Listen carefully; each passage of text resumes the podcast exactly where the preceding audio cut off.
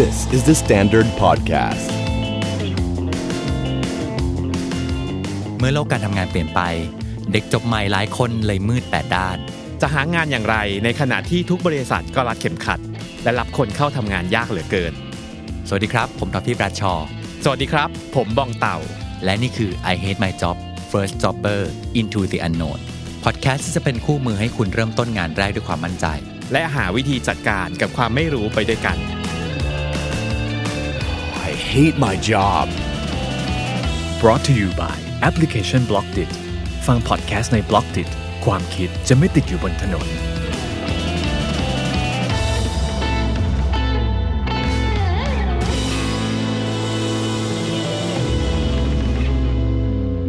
ไอเฮดไมจ็อบวันนี้เราได้คำถามจากทางบ้านมานะครับคำถามคือทำบริษัทที่บ้าน แต่งงานไม่ตรงสายถ้าจะไปสมัครงานที่อื่น เขาจะรับหรือเปล่านะครับคำถามนี้ได้มาจากคุณมิ้นนะครับ ก็สำหรับใครที่อยากจะส่งคำถามมาที่ i hate my job นะครับสามารถส่งมาได้ทางอีเมลนะครับ podcast at the standard co หรือว่าจะใช้ Twitter ก็ได้นะครับ แล้วก็ติด hashtag i hate my job นะครับอะงั้นเรากลับมาที่คำถามกันนะครับ คุณมิ้นบอกว่า พอดีที่บ้านเนี่ยทำธุรกิจส่วนตัวนะครับ แล้วก็พอเรียนจบมาก็ทางบ้านก็บังคับให้ไปทำงานที่บ้าน ซึ่งมีพ่อแม่เนี่ยเป็นเจ้าของบริษัทนะครับ ทีนี้เนี่ยพอทำมาได้ปีหนึ่งก็รู้ตัวแน่ๆแล้วครับว่างานของที่บ้านเนี่ยมันไม่ใช่ทางที่ที่คุณมิ้นต้องการ เพราะว่าคุณมิ้นเรียนจบทางธุรกิจต่างประเทศนะครับไมเนอร์การตลาด แต่ว่างานที่ธุรกิจของครอบครัวเนี่ย เป็นเกี่ยวกับการวางแผนการผลิต ซึ่งพอทำเนี่ยมันก็พอทำได้ แต่ไม่ได้อยากทำแล้วก็ไม่ได้มีความสุข ก็เลยลองคุยกับที่บ้านอยู่หลาย ๆ ครั้งนะครับว่าเออเนี่ยอยากไปทำงานข้างนอก จนในที่สุดก็ทางบ้านก็ยอมนะครับ ก็เลยได้ลาออกจากงานของที่บ้านแล้วก็เริ่มสมัครหางาน ซึ่งตอนที่กรอกใบสมัครเนี่ยบางทีมันจะต้องมีการระบุด้วยว่า คนในครอบครัวเนี่ยทำงานอะไรบริษัทไหนยังไง ซึ่งแน่นอนว่าพอมันเป็นธุรกิจครอบครัวเนี่ยก็เป็นที่รู้กันว่าทุกๆ คนก็อยู่ในบริษัทเดียวกันนะครับ คุณมิเลยอยากถามว่าในมุมมองของฝ่าย HR เนี่ยหรือคนที่มีประสบการณ์ในการในการคัดเลือกคนเข้าทีมเนี่ยสถานการณ์แบบนี้คุณมิ้นจะมีสิทธิ์มากน้อยขนาดไหนที่จะได้งานที่มันไม่ได้ตรงกับสายงานที่ตัวเองทำมา อืมพี่ท็อปฟังแล้วโอ้โหโจทย์ยาวมาก โจทย์ให้ข้อมูลมาเยอะมาก ดีใจกับน้องด้วยก่อนเลยอืมเพราะว่าในช่วงที่ต้องทำในสิ่งที่ตัวเองไม่ไม่ไม่ถนัดไม่ชอบไม่โอเคอะด้วยเงื่อนไขว่าเป็นไฟบังคับอะเนาะอืมที่เป็นธุรกิจของที่บ้านแล้วอะคงเป็นช่วงเวลาที่น้องแบบอึดอัดอะเนาะแล้วกว่าจะได้ไฟเขียวมา ใช่ เออ ว่าแบบอะขอไปทำงานอย่างอื่นได้บ้างแล้วเนี่ยไม่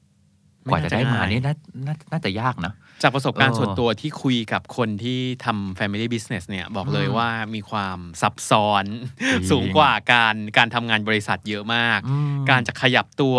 จะเข้าจะออกอะไรอย่างหนึ่งเนี่ย ฟังดูเหมือนเอ้ยทำงานคนใกล้ตัวนะใช่ใช่อืมแต่จริง ๆ น่าจะยากกว่า จริง ทีนี้เนี่ยพอถามว่าไปสมัครแล้วเขาจะรับเราไหมอะอืมเออจริง ๆเขาก็ต้องเปิดรับเหมือนกันนะที่ว่า จะมีผู้สมัครที่เคยทำงานที่มันไม่ตรงสายมันเป็นเรื่องปกติอยู่แล้วนะอืมนะใช่นะเอ๊ะรเขาคิดมีว่เขามีบอกเหมือนกันว่า ตอนที่ได้เรียกสัมภาษณ์เนี่ยเขาก็จะมีถามว่า เอ้ยทำไมงานแรกถึงไม่ตรงสายอืมนะครับ แล้วก็คุณมิ้นก็เลยสงสัยเหมือนกันว่าเอ๊ะจริง ๆ ของพวกเนี้ยอืมมันมันพูดได้ไหมว่าโดนบังคับทำอันนี้อันนี้เป็นข้อมูลเพิ่มเติม บอกเลย อืมอืมเราคิดเหมือนกันเลยว่าอืมเรารู้สึกว่าในห้องประชุมเนี่ยเป็นห้องแห่งการบอกความจริงนะ ใช่ใช่มคือการการโกหกเนี่ยใช่หรือการใช่แต่งเรื่องเนี่ยกลายเป็นเรื่องที่อาจจะทำให้ทุกอย่างซับซ้อนแล้วยากขึ้นไปอีก บอกเลยมันเป็นไฟบังคับอืมอืมเราว่าเหตุผลของการที่บอกว่า เออที่บ้านบังคับ หรือที่บ้านมีเหตุจำเป็นที่ต้องไปทำเนี่ย อันนี้เป็นเหตุผลที่ใครๆก็เข้าใจได้นะใช่ใช่อืมอันนี้คืออย่างแรกเลยที่ต้องบอกทุกคนว่าใครที่อยู่ในสถานการณ์แบบนี้เนี่ยอาจจะกังวลว่าเฮ้ยเหตุผลมันดูไม่สวยหรูแบบโดนบังคับไม่จำเป็นทำจะต้องมีเหตุผลสวยหรูแล้วตอนนี้ อืม แต่ว่าอันนึงนะนะคือถ้าคือเอาเงี้ยถ้าบอกเขาตรงๆว่ามันเป็นอืมธุรกิจของที่บ้านแล้วก็มันมีเหตุผลความจำเป็นที่จะต้องทำอะ อืม เออ เรามีความรู้สึกว่า HR หรือคนที่เป็นหัวหน้างานที่ฟังอะ เขาคงเก็ตอยู่แล้วอะประมาณหนึ่งว่าแบบถ้าทำแล้วมันถนัดอะอืมก็ไม่มานั่งอยู่ตรงนี้ถูกต้องไหมอะถูกว่าเออเอออันนี้แสดงว่าแบบเขาต้องอยากทำอะอืมเขาถึงเดินมาใช่หา ถ้าในมุมเนี้ยถ้าเราถ้าเราเปลี่ยนเปลี่ยนความรู้สึกว่าแบบ เอ๊ะเขาจะเขาจะต้องไปรับฉันแน่เลยอะเปลี่ยนใหม่เป็นการมองให้เห็นว่าแบบ ฉันอยากมาหาคุณน่ะอืมเออ เพราะว่าที่ผ่านมาเนี่ย มันเป็นงานที่เราไม่ถนัด ใช่ อืมอันนั้นเนี้ยมันคืองานที่เราเล็งแล้วว่า เราอยากทำนะอืมเพราะฉะนั้นนะไอ้ความอยากทำอะมันมันมันน่าจะมีมากกว่าคนอื่นเหมือนกันเนาะใช่อืมเฮ้ยเราชอบประโยคนี้มากเลยที่ว่าเรามาหาคุณ เพราะเรารู้สึกว่าหลาย ๆ ครั้งเนี่ย การได้บอกว่าเฮ้ยเราอยากทำที่เนี่ยเพราะเราอยากทำจริง ๆอะมเราอยากทำด้วย job description เราอยากทำด้วยชื่อเสียงขององค์กรอ๋อเราอยากทำด้วยอะไรก็แล้วแต่อย่างนี้เนี่ย จริง ๆ ของพวกนี้ก็เป็นสิ่งที่สามารถพูดกับ HR ได้เหมือนกันนะ ใช่ ฉันหนีตายมาเลยนะ ทนทำอยู่ที่บ้านตั้งนานแล้วไม่อืมีมความสุขเลยอะไรอย่างเงี้ยหนึ่งคือบอกเขาเขาไปตามตรงอืมว่ามีเหตุผลจำเป็นอะไรสองคือ ต้องทำให้เขาเห็นว่า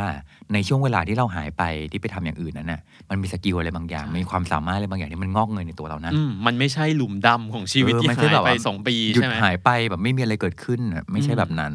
เออ จริง ๆ อะ คนที่ไปทำธุรกิจที่บ้านอะสตรัคเจอร์มันจะไม่ชัดเจนอยู่แล้วถูกปะถูกต้อง มันจะมีความฉันต้องทำได้ทุกอย่างเอาเงี้ยเออไอ้ไอ้ความฉันทำได้ทุกอย่างอะเนี่ยแหละจุดแข็งเขานะ ใช่ อืมส่วนใหญ่แล้วเราสังเกตได้เลยว่า งานที่บ้านเนี่ย พอระบบมันไม่ดีอะอ๋อแปลว่า ชื่อตำแหน่งเนี่ยชื่อตำแหน่งเดียวแหละ แต่ job description จริง ๆ เนี่ย จริง ๆ อาจจะ 5 ตำแหน่งรวมกันจริงมันจะมันจะได้ multitasking skill ใช่มามาพร้อม ๆ กันๆแล้วมันทำให้เขาเป็นคนที่ไม่เกี่ยงงานอืมเพราะเกี่ยงไม่ได้แล้วใช่ทุกอย่างก็ต้องทำมันนะอืมอืมก็ถ้าเราลองมองให้เห็นว่า งานที่ไปทำอะแม้ว่าจะไม่ถนัดนะ แต่สิ่งที่เราได้มามันมีสกิลบางอย่างที่หนึ่งคือ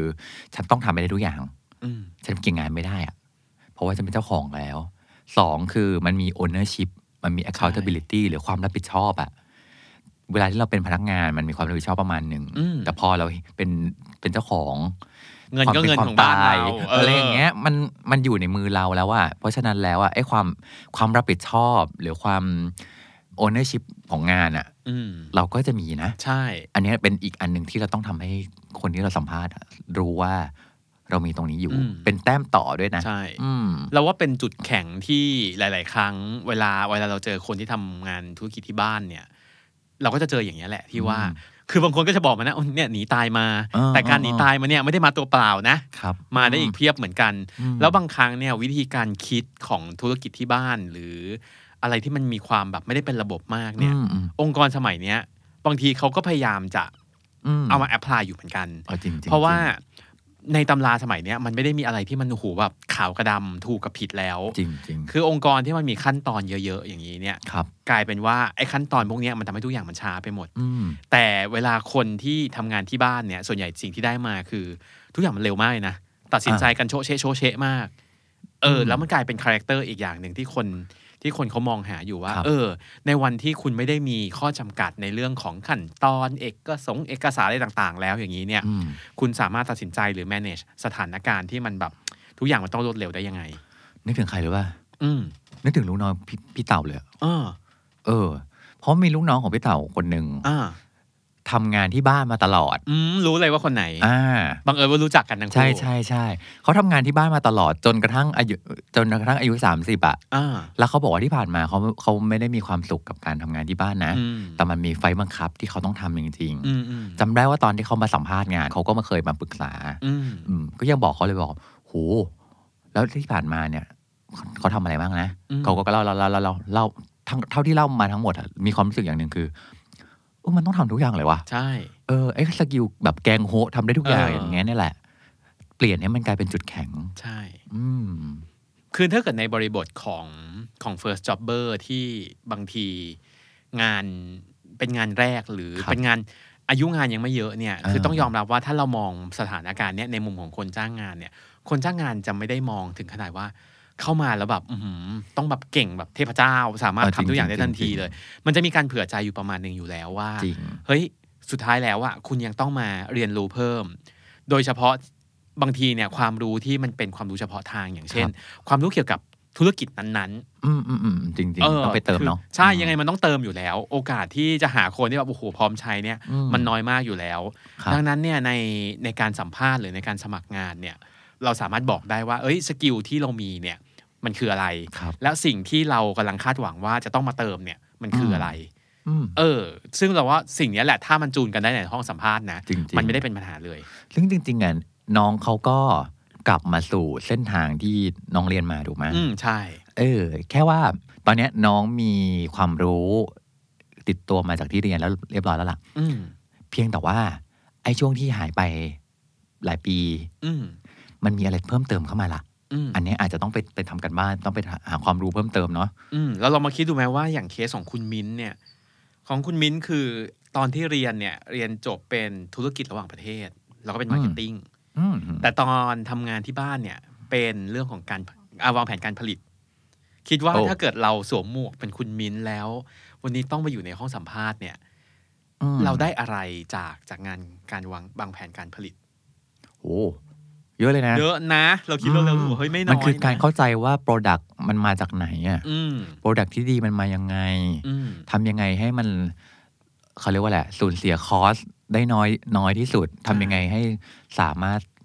มีศักยภาพในการผลิตให้ได้มากหรืออะไรเงี้ย คือต้องมองในมุมว่าในอาณาเขตที่เราสามารถทำได้ตรงนั้นไอ้เรื่องบนเรื่องสายการผลิตอะเราทำอะไรกับมันบ้างอะอืมใช่ เออเราไอ้การนึก manage ที่มันได้อันนั้นแหละเนาะ เรานึกถึงเรื่องหนึ่งเพราะว่าโจทย์คือ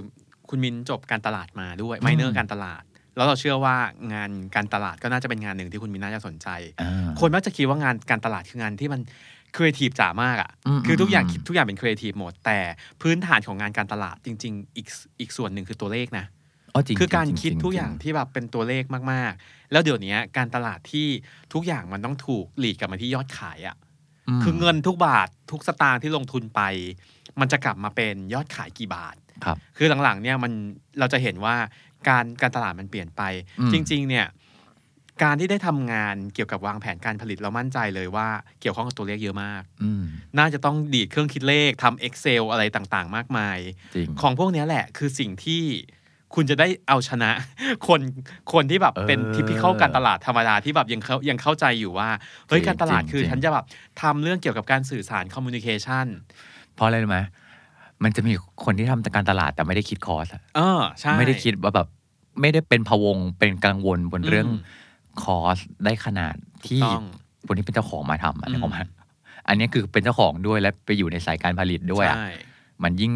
ยิ่งวันที่จะต้องไปทำงานการตลาดอะอืม ในเมื่อคุณเข้าใจอยู่แล้วว่า ทุกการทำการตลาดที่ไม่ให้มันมีคอร์สติดตามมาขนาดนี้แล้วทำยังไงให้มันใช้ได้อย่างมีประสิทธิภาพสูงสุดอะอืมอืม ไม่ใช่แบบด้วยจินตนาการด้วย creativity อย่างเดียวแล้วล่ะ อืมอืมแล้วมีน้องมีคำถามอีกคำถามหนึ่งแทรกมาด้วยว่า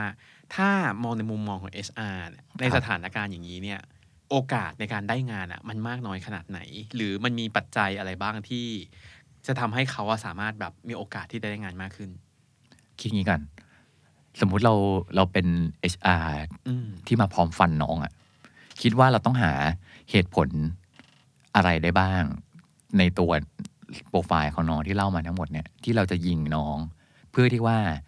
น้องจะได้รู้ว่าจะโดนยิงอะไรบ้างอืมแล้วจะได้ไปอุดตรงนั้นตั้งแต่โตตั้งแต่โดนยังยังไม่โดนยิงอะ่ะอืมอืมเออ อันแรกเป็นเรื่องเบสิกเลยคือจบมาไม่มีประสบการณ์โดยตรง ซึ่งอันเนี้ยเราก็บอกไปแล้วเนาะว่าแบบเราก็เราก็ไม่ได้ไร้ประสบการณ์ซะทีเดียว เออ เรามีประสบการณ์มาแบบอื่นมาเนี่ยแหละ ที่เราต้องทำให้เห็นว่านี่แหละคือ เป็นจุดแข็งของเราที่มันต่างจากคนอื่นอืมและพร้อมที่ เราจะเรียนรู้เราจะเติมอะไรบ้าง ต้องต้องรู้ตรงนั้น แล้วเรากำลังเติมอยู่ อืม อันที่สองแล้วแล้วมาทำงานแล้วอะจะแน่ใจได้ยังไงว่าจะไม่กลับไปอะอืไม่กลับไปที่บ้าน เหมือนกับไปตายรังเอ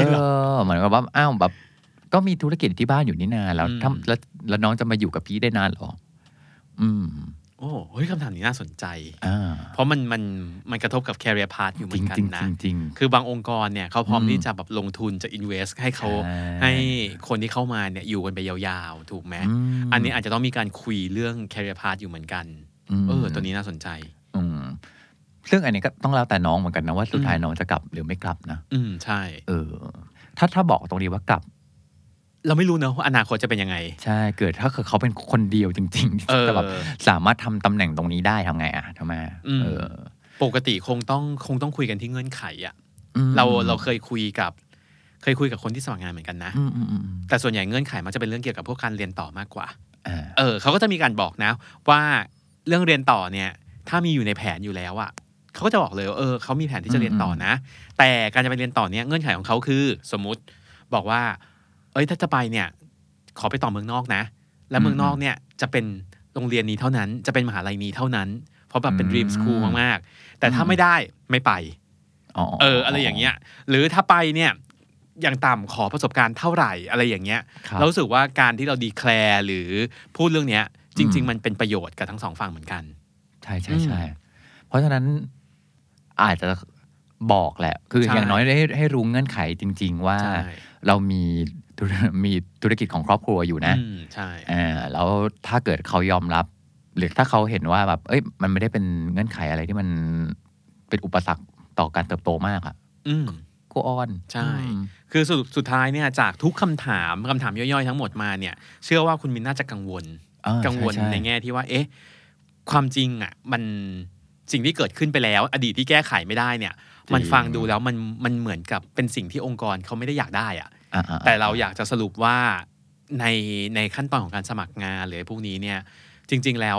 สิ่งที่เกิดขึ้นแล้วหรืออะไรที่เป็นโปรไฟล์ของเราในอดีตเนี่ยมันไม่ได้เป็นตัวกำหนดร้อยเปอร์เซ็นต์นะว่าเราจะได้งานหรือไม่ได้งานจริงๆมันยังมีขั้นตอนการสัมภาษณ์ยังมีอะไรเรื่องอีกอีกหลายเรื่องมากที่เราได้คุยกันในตอนที่เป็นผ่านมาของ I Hate My Job ด้วยซ้ำไปอืมดังนั้นเนี่ยถ้าวันหนึ่งที่ต้องเข้าไปอยู่ในกระบวนการสมัครงานแล้วอะเราเรายังอยากจะให้ พูดความจริงอืมอืมแล้วอธิบายเหตุผลอย่างจริถูงกต้องว่า เอ้ย มันเกิดขึ้นเพราะอะไร แล้วสิ่งที่เกิดขึ้นเนี่ย อะไรที่แก้ไขไม่ได้เนี่ย อนาคตระวางแผนต่อยอดจากสิ่งนั้นว่ายังไง อืมมองให้เห็นส่วนผสมที่ประหลาดของเราอะอืมแล้วทำให้มันกลายเป็นส่วนผสมที่เขาอยากได้ เราไม่เหมือนใครนี่อืมอืมใช่ฉันเคยผ่าน จะมีใครบ้างวะที่เคยผ่านธุรกิจของครอบครัวมาก่อนอะอืมเออ มันมีแต่แบบไปทำของของที่อื่นแล้วแล้วค่อยวนกลับไปใช่ว่า นี่ก็เป็นส่วนผสมพิเศษเหมือนกันอืมในเมื่อตั้งแต่เด็กเลยเราสามารถรู้ได้ว่า เฮ้ยไปอยู่ตรงตำแหน่งนั้นแล้ว ที่มันต้องทำทุกอย่างเองหมดอะมันเป็นยังไงบ้างอืมไอ้ประสบการณ์นั้นแหละ ที่มันจะเป็นประโยชน์กับเราฟัง I Hate My Job episode นี้แล้ว First Jobber คนไหนที่มีคำถามสงสัยอยากให้ตอบในรายการ สามารถส่งคำถามมาได้ทาง Facebook The Standard หรือทวีตแล้วติด Hashtag I Hate My Job ก็ได้ครับ ฝากติดตาม I Hate My Job ได้ทางเว็บไซต์ The Standard YouTube Spotify และทุก podcast player ที่คุณคุ้นเคย